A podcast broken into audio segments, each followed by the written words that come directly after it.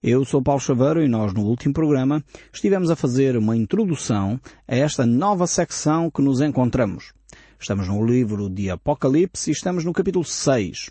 Esta é uma grande divisão aqui do livro de Apocalipse. E por ser uma divisão extremamente importante, então dedicamos uh, efetivamente algum tempo a explicar como é que estas grandes divisões aqui do livro uh, se encaixam. Nós vimos realmente uh, que esta divisão é um parênteses, é uma revelação que nós encontramos daquilo que está a ocorrer na Terra em simultâneo quando a Igreja já está nos céus. Quem nos tem acompanhado no nosso programa percebe perfeitamente aquilo que eu estou a dizer, pois tem acompanhado certamente todo o raciocínio como é que nós chegamos a estas, a estas ilações que temos mencionado aqui. E nós vemos que realmente esta passagem que nós eh, temos aqui, que apesar de serem de difícil interpretação, como dizia o apóstolo Pedro, acerca de alguns escritos do apóstolo Paulo, ele dizia que havia coisas que o apóstolo Paulo são, escrevia que são de difíceis interpretações, e quando é assim o caso, nós sempre damos uh, pelo menos uh, duas ou três possibilidades uh, de interpretação destes textos bíblicos. Não quer dizer que, que são as únicas, nem quer dizer que quem pensar de forma diferente está completamente errado. Não. Algumas destas, destas textos bíblicos que nós lemos aqui são de facto textos difíceis de interpretar. Uh, isto não quer dizer uh, que não sejam compreensíveis. E nós vamos ver a partir daqui para a frente que realmente os textos são muito mais acessíveis à nossa compreensão, exceto este primeiro aspecto aqui deste primeiro cavaleiro, que tem suscitado de facto um grande debate teológico uh, sobre, na realidade, quem representa, que símbolo é este aqui deste cavalo branco e do seu cavaleiro que vem com um arco. Há estas duas grandes possibilidades e nós vamos ler o texto bíblico e depois ver estas duas grandes possibilidades que uh, este simbolismo aqui nos uh, oferece. Diz então assim o livro do Apocalipse, capítulo 6, verso 1 e 2. Vi quando o Cordeiro abriu um dos sete selos e ouvi um dos quatro seres viventes dizendo, como se fosse a voz de um trovão, Vem! Vi então, e eis um cavalo branco e o seu cavaleiro com um arco foi-lhe dado uma coroa e ele saiu vencendo e para vencer. Como nós já vimos no último programa, estas duas grandes possibilidades, uma delas é que, de facto, este cavaleiro aqui simboliza a pessoa de Jesus Cristo, uh, tem este simbolismo muito forte, alguns entendem isso olhando para o livro de Apocalipse capítulo 19, onde vemos Cristo vindo montado sobre um cavalo branco, mas na realidade esse verso uh, lá 11 do capítulo 19 tem uma grande diferença. É que claramente identifica a pessoa de Jesus Cristo. Um, esta ambiguidade que não nos deixa clareza ao entendermos que é Cristo, nem o simbolismo utilizado é comum à personagem de Jesus, eh, na realidade leva-nos a entender aquilo que nós podemos compreender das Escrituras. Em outros textos bíblicos nós percebemos que Satanás não tem nada a ver com aquilo que muitas vezes nós imaginamos ou nos é contado, uh, como é contado por Dante, é? no inferno de Dante. Uh, Satanás não tem nada a ver com aquela figura típica que se retrata com chifres, um tridente na mão, uma barbicha. Isso tem muito mais a ver, como já vimos aqui quando estudámos a igreja de Pérgamo, lá no capítulo 3, uh, eh, com aquele Deus da, da cidade de Pérgamo, que era um Deus semi-homem, semi-bode, do que propriamente com Satanás, uh, a imagem que a Bíblia descreve. Uh, portanto, não tem a ver com isso. A Bíblia diz que Satanás pode se assemelhar até a um anjo de luz. Portanto, é por isso esta, esta imagem que pode parecer a pessoa de Jesus Cristo, não é de estranhar que Satanás realmente se transforme, se assemelhe à personagem de Jesus Cristo para tentar eh, levar as pessoas eh, para a desgraça. E efetivamente estamos no, na reta final da história da humanidade, podemos dizer assim. Estamos a apontar para um futuro que não sabemos quando é que ocorrerá. Pode ser nos nossos dias, pode ser daqui a 100 ou 200 anos, não sabemos ao certo. A Bíblia não uh, nos dá indicadores. No entanto, podemos ver que aquilo que a Bíblia descreve poderia facilmente ocorrer em nossos dias. Hoje há a tecnologia disponível para nós vermos, e já iremos ver, eh, os relatos que vêm a seguir, aos selos que se vão abrindo, nós percebemos que com a tecnologia que hoje há disponível, efetivamente aqueles fenómenos que vamos ver, poderiam acontecer em nossos dias. E, portanto, não é de estranhar que Satanás aqui se disfarce. O anticristo será, de facto, uma imitação muito fajuta, não é? Uma, uma imitação pobre uh, da personagem de Jesus Cristo, mas de facto ele vem imitando Jesus Cristo. Por isso ele vem no cavalo branco, vem com autoridade e o próprio Deus deixa a humanidade, digamos assim, uh, fazer agora assim as suas próprias opções.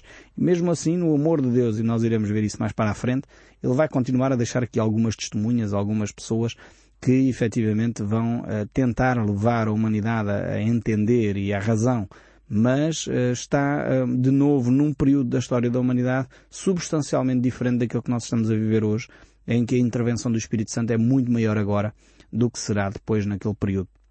Ainda que depois nós iremos mais ver detalhes sobre este aspecto uh, que estou aqui a relatar. Então temos este processo, podemos dizer assim, da grande tribulação que se inicia com o estabelecimento de um uh, líder poderosíssimo que será o Anticristo.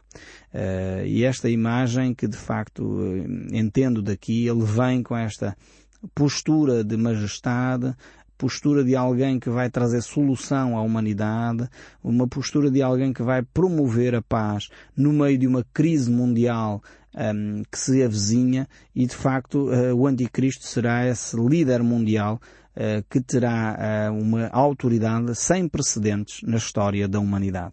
E encontramos aqui que faz parte do primeiro selo a chegada desse anticristo e o ele assumir esta postura de autoridade sobre todo o mundo. E, e nós começamos a ver Uh, se estivermos atentos aos noticiários, isto não é uma questão de alarmismo, não, não, não se preocupem, porque né, efetivamente já percebemos que quando este período ocorrer, a Igreja de Jesus Cristo estará com o Senhor, portanto não estamos a falar de nada que esteja a ocorrer hoje em dia, mas para todos os efeitos nós percebemos pelas Escrituras uh, e pela análise dos tempos que efetivamente estamos a viver dias que poderão uh, aproximar-se eh, destes dias eh, descritos aqui no texto bíblico. Uh, e mais uma vez, como eu disse, não é para, para alarmar ninguém, é simplesmente constatar o facto. Uh, hoje em dia vivemos dias em que nos jornais assistimos a anúncios uh, da população desejar uma maior intervenção do Estado, nomeadamente por causa da questão da crise financeira. Há uns anos atrás seria impensável nós ouvirmos falar de fome e de, dos problemas que podem assolar a Europa e o Ocidente uh, com essa situação, e certamente você está recordado com a crise dos preços uh, do petróleo, uh, como rapidamente os nossos supermercados ficaram vazios coisa que era impensável numa, numa Europa uh, civilizada e democrática e ocidental, com todo o poderio económico. Isto estamos a falar de alguns meses atrás. Portanto, uh, certamente nós começamos a, vislumbrar no, no horizonte cenários muito menos agradáveis.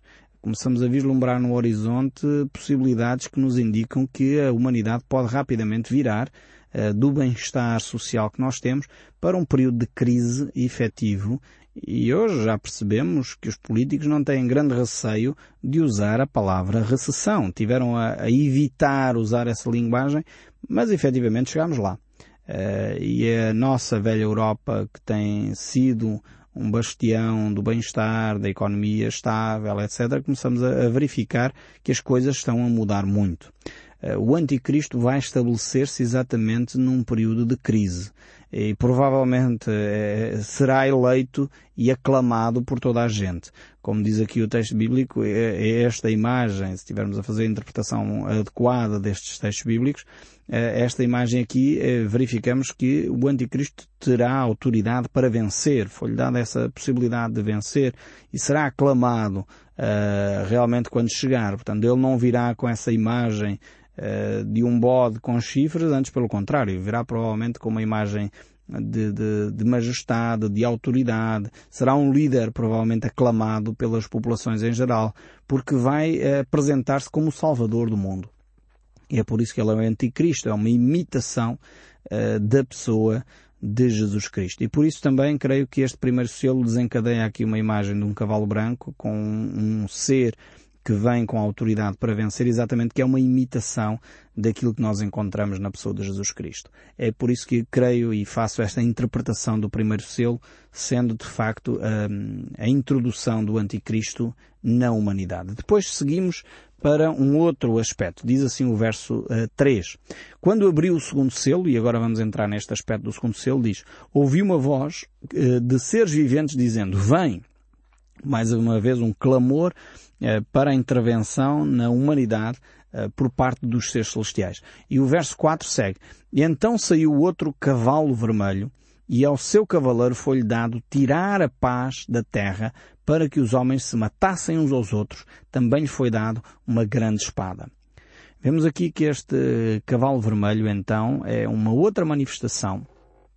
E esta, este cavalo vermelho aqui uh, é, de facto, a manifestação da guerra. Uh, é o retirar a paz do mundo. O, o homem sempre se tem esforçado muito para manter a paz mundial mas na realidade nós até hoje pouco conseguimos ou nada para manter essa paz. Em toda a história da humanidade sempre tem havido guerras. Uh, guerras tribais, guerras de civilizações, guerras entre os povos, guerras entre impérios. Sempre tem havido este facto. E mesmo assim, esta, esta paz que nós temos tido, que é muito precária, ainda vai ser removida. Ainda vamos ter menos paz. Se por um lado temos este primeiro cavalo branco, uh, que creio sinceramente representar o anticristo e que vem uh, trazer uma paz uh, temporária, vem proclamar uma paz para o mundo, esse cavalo branco. Por outro lado temos agora este cavalo vermelho que vem trazer então a guerra à humanidade, vai uh, interromper esse processo de paz e vai trazer então um conflito generalizado, aqui sim, efetivamente uma guerra mundial uh, que vai trazer à humanidade. Por um lado, nós percebemos por, este texto bíblico que, ehm, que por um lado Deus uh, está por detrás destas situações, por outro lado quem age efetivamente não é Deus, é os homens. Diz o texto bíblico lá que os homens farão guerra uns contra os outros. Uh, e na realidade este tem sido o cenário do homem ao longo da sua história. Uh, e o homem realmente é, é, é, um ser bastante maldoso, egoísta e uh, muitas vezes faz guerras por coisas mais estranhas que possam parecer. Uma talvez daquelas que eu ouvi mais estranhas foi de facto a guerra do Panamá, que por detrás dessa guerra havia no fundo a produção do açúcar. E não era uma guerra ideológica, não era uma guerra por causa da democracia, por causa dos direitos e das liberdades, era uma guerra simplesmente económica. Uma empresa queria explorar a cana-do-açúcar e por isso promoveu uma guerra contra essa, essa nação. E efetivamente assistimos a isso. Hoje, se calhar, pelo petróleo se faz a mesma coisa e os poderes económicos uh, estão muito por detrás a motivar Uh, infelizmente as guerras e a morte de milhares de pessoas. Sabemos como o homem é capaz de fazer isto. E no fundo este segundo cavalo vermelho é exatamente o desencadear o, o amplificar desta atitude que o homem mantém ao longo da história da humanidade. Depois encontramos aqui um terceiro selo, o verso 5, no capítulo 6 do livro de Apocalipse, e diz, Quando abriu o terceiro selo, ouvi o terceiro ser vivente dizendo, Vem! Então vi, e eis um cavalo preto, e o seu cavaleiro com uma balança na mão. E ouvi uma voz, como no meio dos quatro seres viventes, dizendo, uma medida de trigo por um denário, três medidas de cevada por um denário, e não danifiques o azeite e o vinho. Este cavalo negro, e normalmente uh, a escuridão, uh, o, ser negro, o luto, está ligado na Bíblia à fome. Nós encontramos, por exemplo, em Lamentações de Jeremias, capítulo 4, verso 8, uma expressão semelhante, diz, mas agora escureceu-se-lhes o aspecto mais do que a fuligem. Não são conhecidos nas ruas e a sua pele se lhes apegou aos ossos. Secou-se como a madeira. E se lerem o contexto, está a falar aqui da fome que o povo de Israel viveu neste período. Então temos aqui esta ideia da cor negra uh, associada à fome. E aqui no livro de Apocalipse, mais uma vez, uh, vai haver uma fome generalizada, uma fome mundial que vai atingir todo o globo, não vai ser só o terceiro mundo. Infelizmente nós vemos cenários de fome no terceiro mundo, enfim, é lamentável o que ocorre no terceiro mundo, mas aqui será uma fome generalizada. E como nós sabemos uh, que isto é possível, porque efetivamente nós há algum tempo atrás pensávamos que a Europa, o Ocidente, seria intocável neste aspecto. Uh, mas já tivemos alguns meses atrás a experiência em que, uh, por boicotes disto, boicotes daquilo, os alimentos não chegavam, os preços dispararam uh, de uma forma alarmante. O arroz, os, o feijão, o, o, grão subiram de uma forma alarmante, acompanhando com a subida do preço do petróleo. E de facto a Europa, que tinha a ideia de, de um celeiro do mundo e que de facto tem alimento suficiente para todo para todos os seus habitantes, de repente começou a verificar que os estoques uh, não estavam a chegar e, toda a gente uh, comentava que isso tinha a ver com a especulação em que algumas pessoas estavam a reter aquilo que era a alimentação da humanidade no fundo. E nós percebemos naquela altura a fragilidade que afinal de contas nós vivemos. Basta alguns empresários mundiais reterem aquilo que é a alimentação eh, de todos nós para que de facto o mundo fique eh, paralisado. E isto percebeu-se de uma forma muito concreta. Percebeu-se nas nossas carteiras, percebeu-se nos nossos supermercados. Quem esteve mais atento e percebe aquilo, os, os textos bíblicos, verificamos como é frágil o nosso sistema como na realidade nós seres humanos estamos vulneráveis. E aqui este, eh, este cavaleiro que surge aqui, este cavaleiro negro, é o símbolo, uh, portanto, da fome. Verificamos aqui o preço dos cereais a disparar de uma forma tremenda, neste texto aqui do livro de Apocalipse, onde, na realidade, eh, o preço aqui descrito remonta ao tempo uh, grego-romano, quando o historiador Heródoto escreve sobre esta, esta matéria e os preços que aqui ele dizia, se fossem de facto estes, uma medida de trigo por um denário, basicamente não chegava sequer para um soldado comer quanto mais para alimentar uma família. Portanto, na realidade, o que o texto bíblico nos está a dizer é que haverá uma grande miséria em que a pessoa não terá uh, alimento suficiente nem para si, uh, nem para os seus. Por outro lado, vemos uma expressão uh, que deixa um parênteses dizendo não toques nem no azeite, nem no vinho, que dá claramente a ideia daquilo que já ocorreu na recessão dos anos 20, quando, na realidade, 90% da riqueza estava nas mãos de 1% da população. Uh, portanto, e, e, os outros 10% estavam nas mãos de 90% da população. A miséria era, era gravíssima. Uh, e este cenário aqui que nós encontramos provavelmente vai se repetir de novo, por isso esta ideia de que não toques nem no azeite, nem no vinho, que eram considerados produtos de luxo, uh, e, e, algumas pessoas irão ter acesso a esses produtos. No fundo, o fosso entre os ricos e os pobres vai aumentar. Haverá cada vez uh, mais pobres e cada vez um grupo menor de ricos que vai deter uma grande quantidade da riqueza. E no fundo é este cenário aqui que nós encontramos na descrição deste uh, cavaleiro. Depois encontramos aqui mais uma outra ideia, além desta desta fome generalizada pelo mundo, portanto não será só no terceiro mundo que isto irá ocorrer, passará a ser de facto na nossa, nas nossas cidades, nas nossas aldeias, nas nossas vilas, e nós já percebemos que isto é, é não é um cenário hipotético.